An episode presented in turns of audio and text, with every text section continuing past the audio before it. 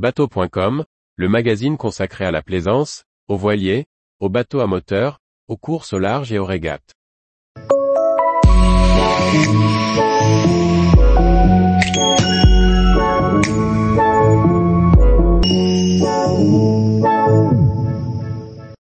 Jeannot, la grande époque de la course et de la technologie de 1982 à 1995. Par Maxime le Riche. Fondé dans les années 50, le chantier Jeannot est une référence dans l'industrie du nautisme mondial. Après un premier volet sur les origines et l'émergence du constructeur vendée, nous nous penchons sur les années 1982 à 1995, synonyme de course au large, de technologie avancée et de cinéma. Après sa naissance dans les années 50 et sa croissance avec la plaisance française, le chantier Jeannot est désormais bien installé à l'orée des années 1980. C'est le début d'une décennie d'innovation.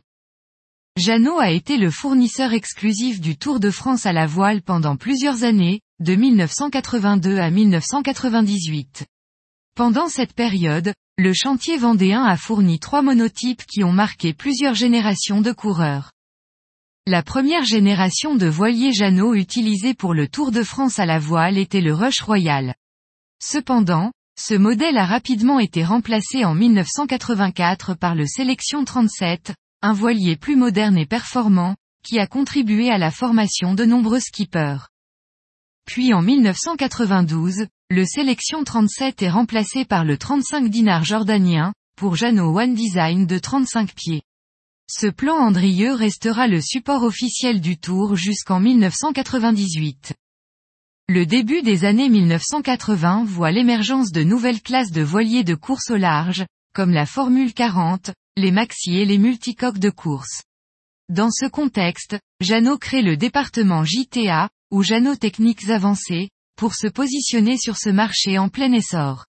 Ce département est composé de passionnés de compétition et de construction high-tech. Il est chargé de concevoir et de construire des voiliers de course performants et innovants.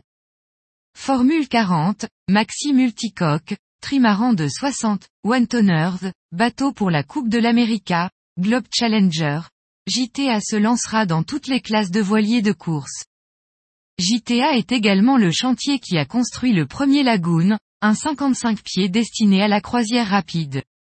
Le savoir-faire de JTA se fait rapidement connaître dans le microcosme de la course au large.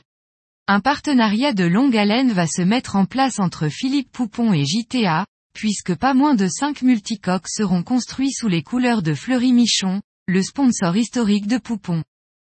Puis en 1990, c'est la consécration. Florence Artaud gagne la route du Rhum sur Pierre Ier, un trimaran de 60 pieds construit par JTA. Le chantier réalise un triplé puisque le podium sera complété par Fleury Michon et RMO, deux multicoques fabriqués chez JTA. Fort de cette vitrine internationale, une production hollywoodienne va faire appel à JTA pour construire deux trimarans pour le tournage du film Waterworld, avec Kevin Costner. Sister ship du Pierre Ier, l'un sert aux prises de vue sous voile, tandis que le deuxième est équipé d'un gréement doté d'une éolienne. Si le chantier vendéen développe avec talent sa percée dans le monde de la voile, il n'en oublie pas pour autant son ADN, à savoir le bateau à moteur.